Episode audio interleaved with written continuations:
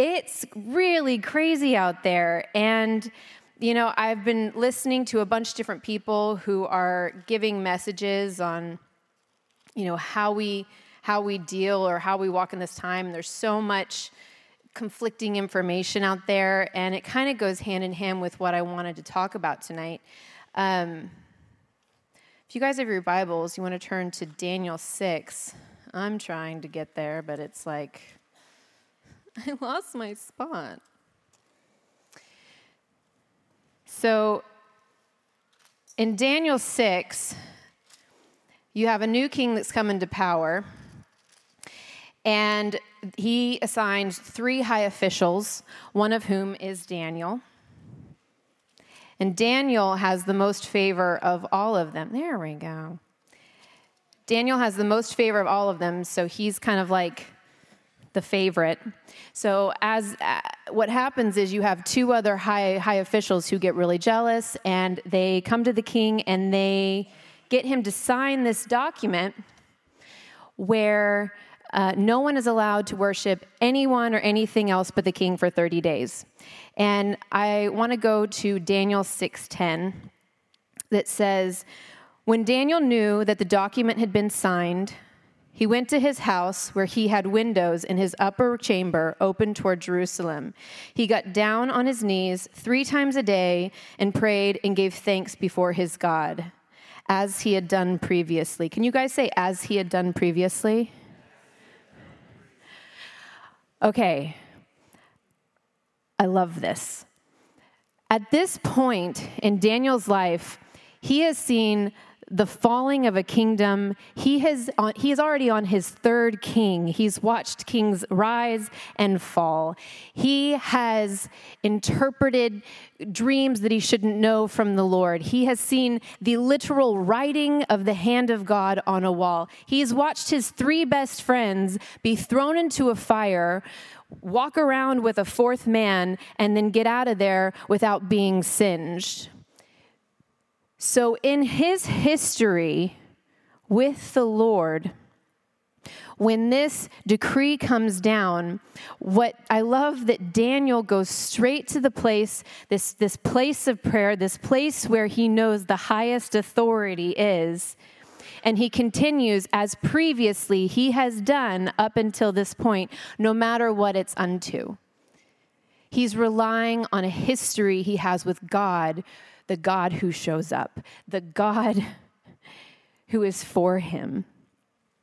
And that, as he had done previously, just shows us that when we get into a place where we're not sure what God is doing, we can rely on the history that we have with the Lord. And that's what it is that I wanted to talk about tonight is I wanted to talk about history and the importance of history.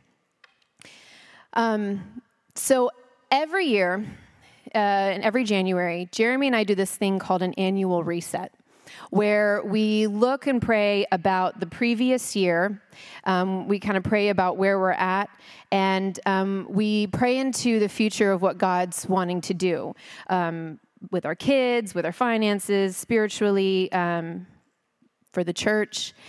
Um, and it's actually something we learned from Cheryl and Casey Hahn.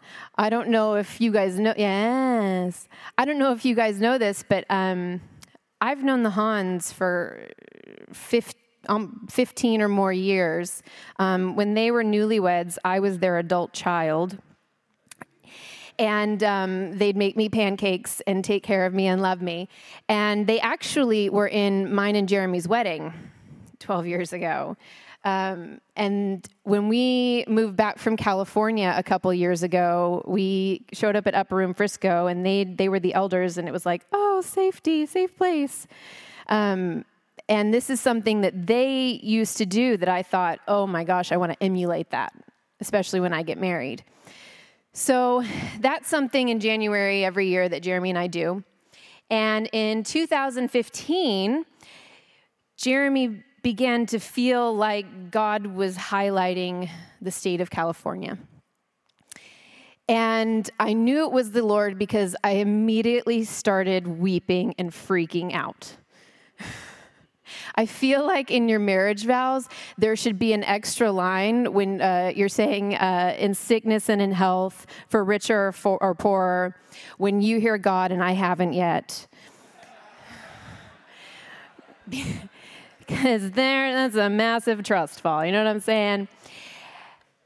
Anyway, so this started what ended up being two years of a prophetic journey where there were things happening in our story with God that were circumstances beyond coincidence.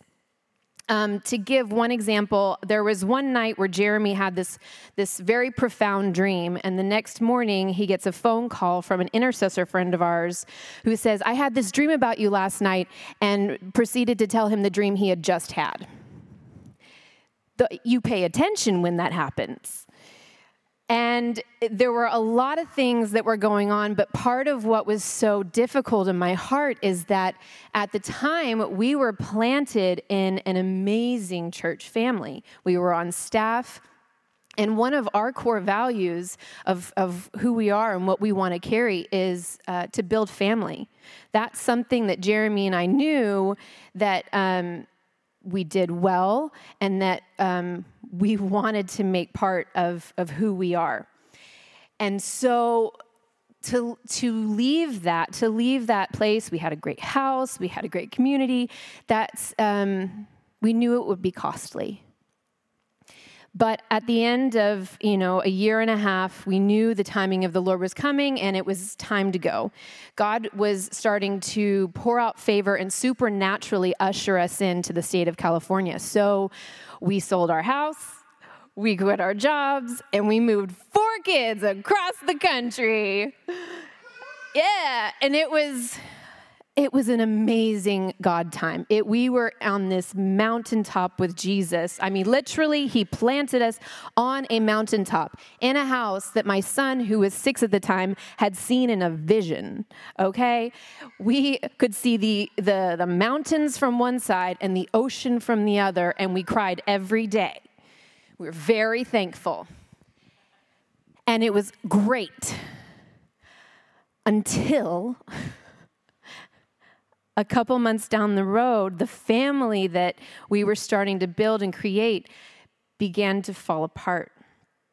And the biggest accusation, the biggest thing that kind of came against us was that we didn't know how to do family.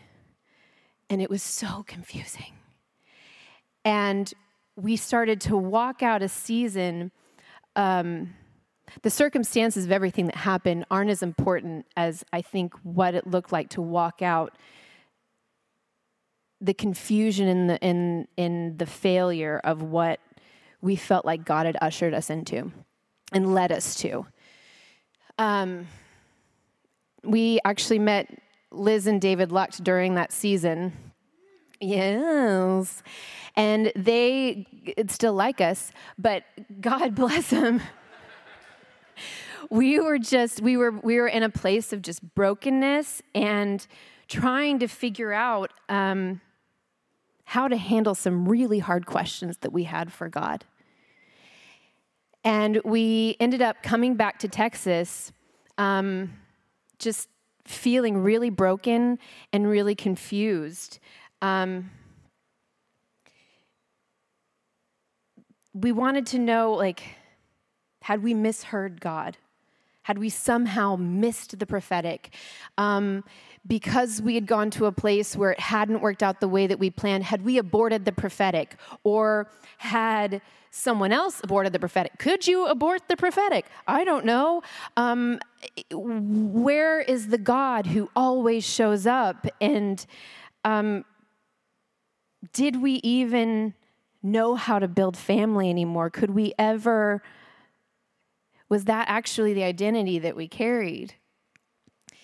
Um, I w- found so much comfort during our kind of walking out and and rebuilding from scratch, you know, coming back to Texas and, and rebuilding, um, I found so much comfort in the story of Jesus in the wilderness. I love that Jesus goes to visit John the Baptist and he has him baptized he gets baptized and he comes out of the water the skies part the dove descends upon him the holy spirit and he hears the audible voice of god say this is my son in whom i'm well pleased I mean, what a mountaintop moment. What a culmination of he's been leading up to this point, and this just identity is spoken into Jesus. I heard someone say recently if Jesus Christ needed to hear the Father speak identity into him, how much more do we? so, this mountaintop moment happens, and then it says, Oh, then in uh, Matthew 4 1, it says, Jesus was led up by the Spirit into the wilderness. That little three letter word, led, became a linchpin in my healing and my walking back into the place of trust and dreaming with God. He led him. And when he got there, he didn't have food, he didn't have water, which weakens the body. But do you know that loneliness also weakens the mind and the heart? After 40 days, the devil waits all that time and then he comes to him and starts to mess with him. And what does he go after? His identity. If you are the Son of God if you are the Son of God. God. Jesus has just heard that he is the Son of God, but the first thing the devil wants to go after is what was just said on the mountaintop. Who? And I love that Jesus responds to him out of scripture. I I've heard re, I heard Kris Vallotton say something recently about how when scripture's intention, it's our relationship with the Father that keeps us in the place of knowing. And you've got the devil who's, who's offering scripture, but out of his history with God the Father, Jesus is responding right back at him. And what's so beautiful is that when he walks out of the desert at the end of this story of the wilderness, it says that Jesus walked out in power. There was something about overcoming in the wilderness that brought power so that he could begin his ministry anew. And it was also something that God knew that as soon as he got done with being in the wilderness, he was going to be accosted and affronted on his identity by everyone around him, including those closest to him. Are you the Son of God? Are you the Son of God? It's moments like that in our history that we create with the Lord that propel us into walking into the next things that He has for us. So much of us, so many of us are trying to endure, and God is trying to empower us. It's like it's like in Romans five, when uh, when it says that suffering produces endurance, and endurance produces character, and character produces hope, which will not put us to shame. I'm on this thing also recently about um, in Romans 8 later, it says that hope that is seen is not hope. When we're in the midst of the battle and you're fighting for your life, and let's say you're in the midst of your battle, you're fighting, and you see reinforcements coming. That's not hope you're feeling, that's relief. when you're in the midst of the battle and you're carrying a knowing because you know who he is, you believe in who he is, you believe in the God that's going to show up, that's hope. It's hope that knowing that even, even if this battle fails, there is still a war and, the, and it's not done yet.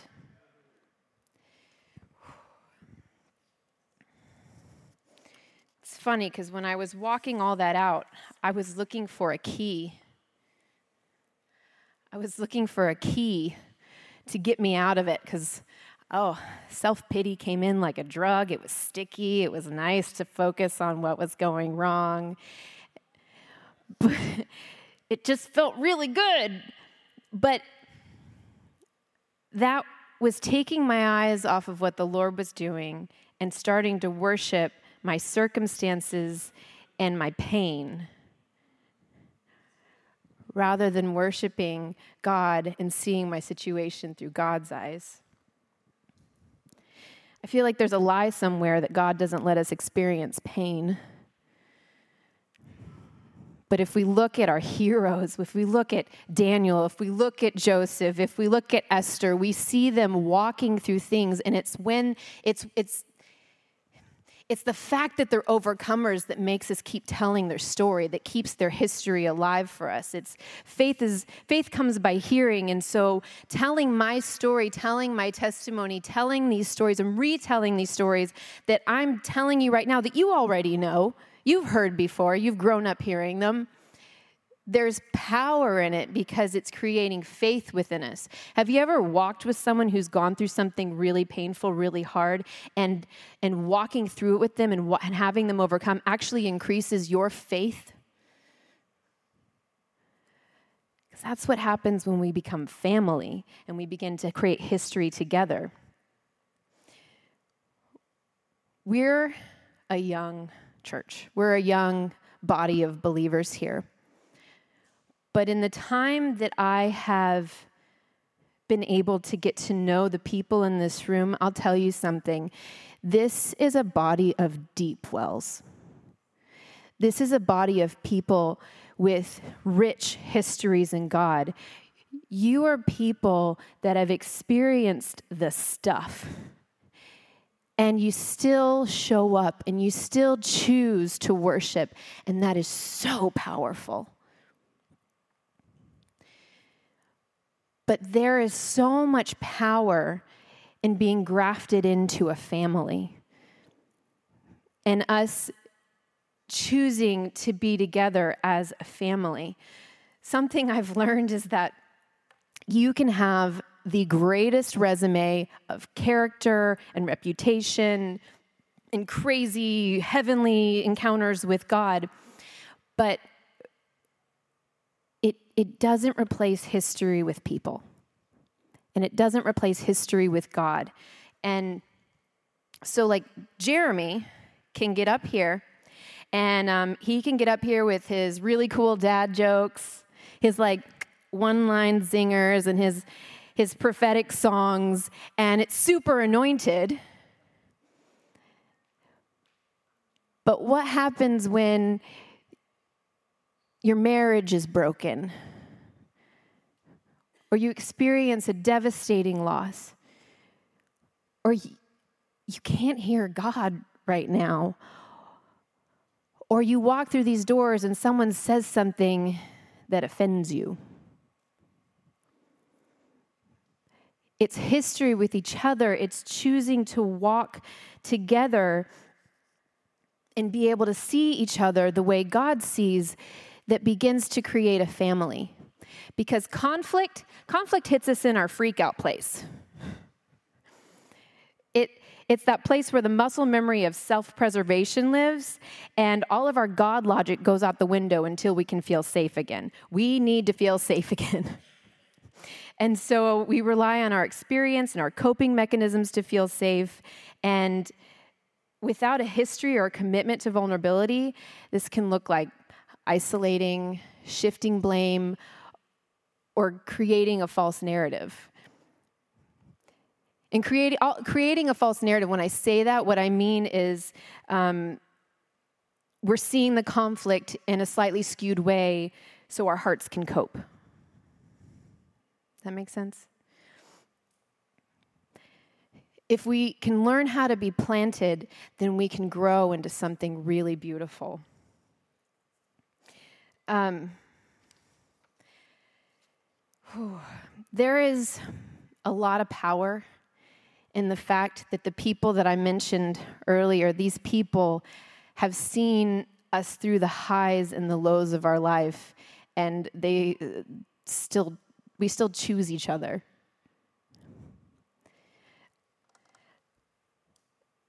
I have a friend named Joy. And when I first met Joy, I had three kids under three. and uh, when we would hang out, she really pursued me during the season. We'd hang out and, she, and I'd start, we'd just be talking. And in the midst of us talking, she'd go, Oh my gosh, you're so amazing. rude. How did you get so cool? And it was very off putting at first. I was like, okay, cool. I mean, you know, I'm just wiping bottoms. But then, you know, she'd see me at church or in the coffee shop and she'd come up to me and she'd be like, There you are. Oh my God, can you pray for me? Oh my gosh, you carry so much power. And after a while, you're like, I mean, you know, I'm just, yeah, okay. Why not? It felt fantastic. And then one day I walked into church and I kind of overheard Joy talking to someone and she was like, Oh my God, you're so awesome. How amazing are you? And I was like, What? Those are my compliments. And I started to get kind of offended. And as if somehow her complimenting them took away from the compliments I had been given. And the Lord stopped me and He was like, She sees people the way I see people. That's the gift I've given her. And I was like, Oh, dang. And and so then I actually started to follow Joy around because I started noticing she really saw people. Wow. She saw the Jesus in them. Like every single one of you in here carries something so uniquely Jesus. You know what I mean? You're all doors that the second you open up, I get a little bit of Jesus. And that excites me because I want all of him. I want what you have. I want what you have. And that's that's what makes family. That's the kind of family that can create a, a, lasting revival. That's why revival is family. Do you guys know how to revive a lifeless body? You perform CPR, right? So, in order to perform CPR, you get your hands in there, you start pumping the chest to restart the heart. And CPR is messy. It's not like it's, you know, it's not like on Baywatch or something. Like you like you you got to get in there. Ribs get broken, people. And then you got to get all up in somebody's face, put your mouth on their mouth, and, and breathe into their lungs. And what that says to me is that it takes brokenness to restart a heart, and it takes intimacy to breathe life back into the lungs. And that's what revival looks like. It looks like the vulnerability. It looks like the intimacy of family that can, can be vulnerable enough to be broken they can be intimate enough, intimate enough to be close and breathe new life in order to bring the body back together.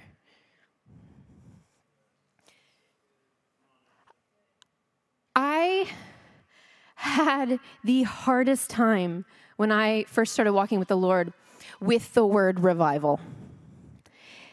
I, I, I didn't get it and I carried so much shame around it. And, and to give you some perspective on that, I, I tell people, like, you know how a car goes from zero to 60, and that's like, ooh, that's a fast car.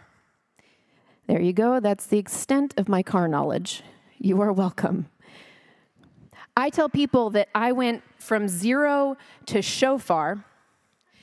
Zero being like, I'm Christian because I'm American and I'm Texan. And shofar being, my mom heard the audible voice of God while blow drying her hair and then was seeing in the spirit. And within a week, we had a woman with an actual instrument that I'd never seen or heard before being blown in my house. And she was walking around throwing away all of our Mardi Gras beads because of all the bad spirits. I mean, the six teenagers in the house had no clue what was going on. And then, so my mom starts trying to fight, figure out, you know, where are the people like me? So we get taken to all the revival meetings, all, all of the enthusiastic people that we consider our culture, which at the time was extremely foreign to me. And so we're going up to the International House of Prayer, where people don't just pray during the day, but like the cool people pray all night long they have a night watch there. And we're going to the One Thing conference with tens of thousands of young adults who were like jumping and screaming. And I'm thinking I have to sacrifice a chicken to join a conga line. And then we're going over to uh, these big events called The Call with Lou Engle, where you fast for eight hours and people are rocking on stage and saying things like, Don't disengage. And I'm like, I'm sorry, I was just thinking about a sandwich. I'm back, I'm sorry. And it just felt like a lot of work to do something that supposedly God already wanted to do. And I was so overwhelmed. And, and I, I married this guy who I met at a revival meeting. I mean, and I want you to know, I was deeply impacted by these meetings we were going to. It was like I was introduced to like the fact that our culture has several versions of crying. There's like the single tear, crying, weeping, and then travailing. That's the one where the snot and the tears get mixed up and you groan. There was like the night that we, like we met, there was like travailing. It was like Jesus is coming back. It was fantastic, but that word made me so uncomfortable. And it wasn't until I started really growing with the Lord and started getting in a prayer room and creating history with Him that I understood that's what these leaders, these people were, were doing. They were operating out of a history with God that I didn't have yet.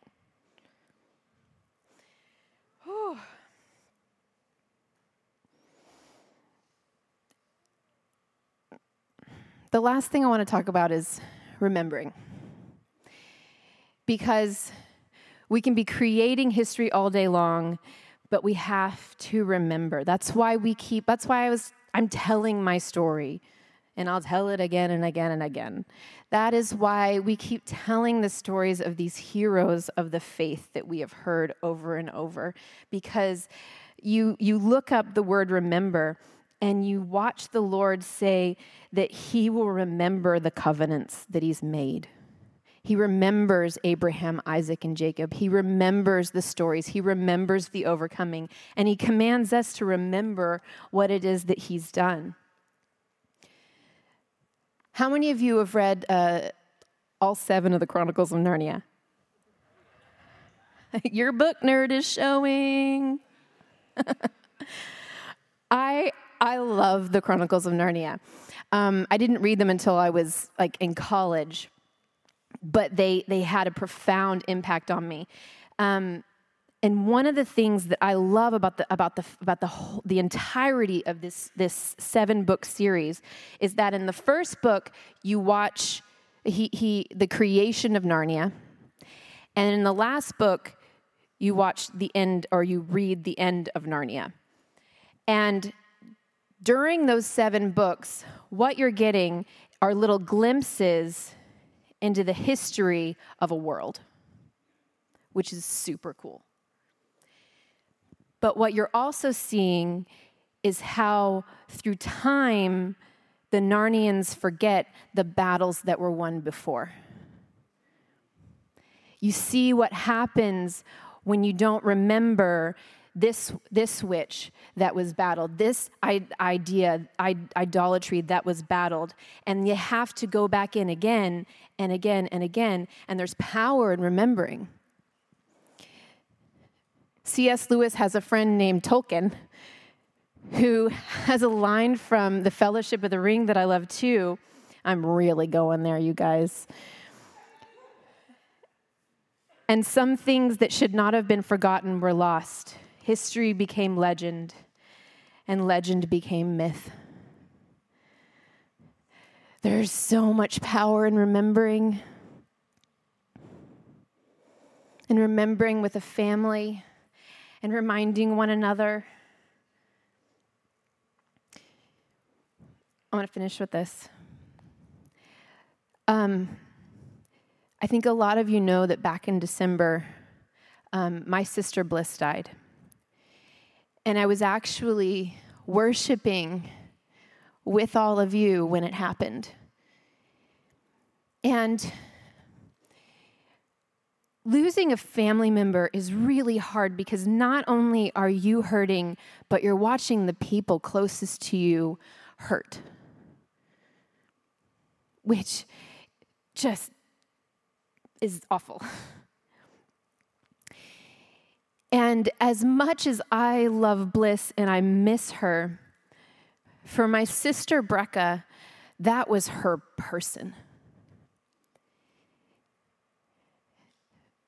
She was FaceTiming with Bliss just a couple hours before they found her. And that was what they did every day. And so, not having her has been devastating to my sister.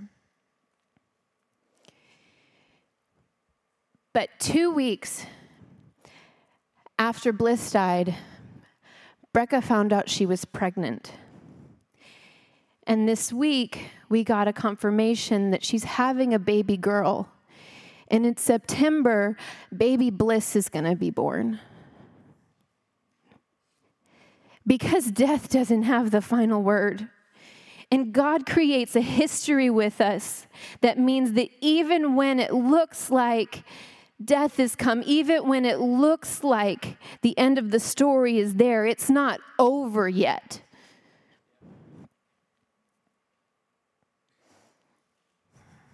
God is creating a history us, a history with us when the world is shaking and we don't know what to believe. Your pain and heartbreak and suffering and building of endurance and overcoming may have cost you something, but it is going to cost the enemy greater for the history that you have. So let's become deep wells who choose to walk with one another who choose to be in that place with God, who choose to be vulnerable with God. Do you know the difference between transparency and vulnerability? Transparency says, You can see me, you can see what's inside of me. And vulnerability says, You can see what's inside of me and you can affect it.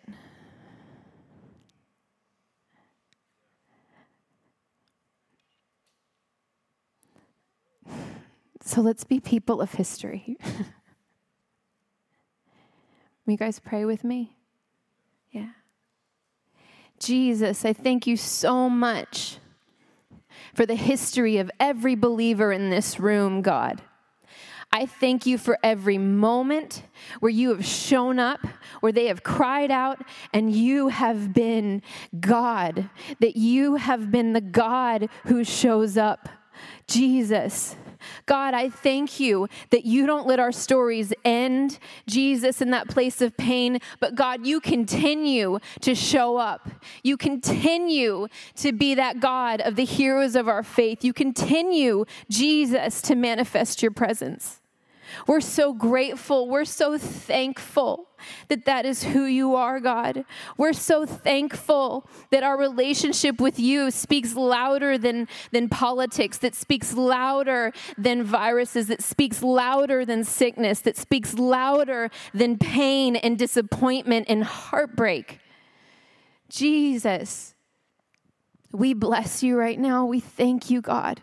We thank you for your son. We thank you for how real he is, and we thank you for the life that he lives so that we can live the life that we live, Jesus. Holy Spirit, in your name we pray. Amen.